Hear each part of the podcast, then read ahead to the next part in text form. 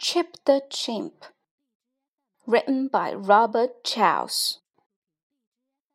This is a tale about Chip the Chimp. Chip is the chess champ of Chesterton.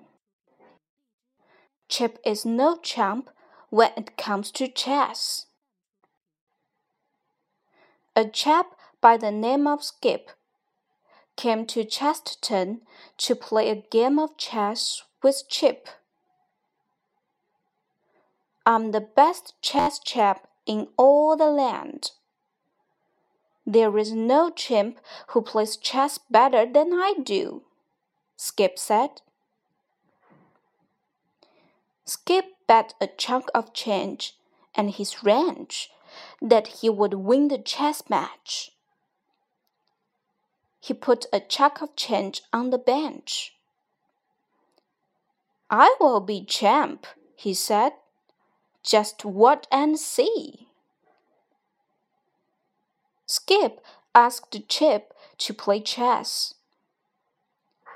But Chip said he could not play.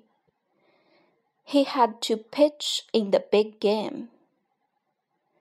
Skip said, Chimps can play chess, but they do not pitch. Skip was mad. He had a hunch that Chip did not want to play chess. You think I will win, and you will look like a chump, he said to Chip. I have no time to chat, said Chip. I have to pitch. But I will play chess at lunch. Then we will see who is the chump.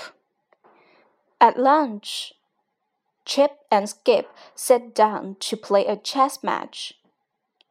A bunch of chimps came to watch the match. They sat on a bench in the shade and sipped lime drinks. Then Chip said, Checkmate. He had Skip's king. Skip could not win the game with his king in checkmate. Skip was crushed. You are no chess champ, said Skip. You are the champ, and now you are rich.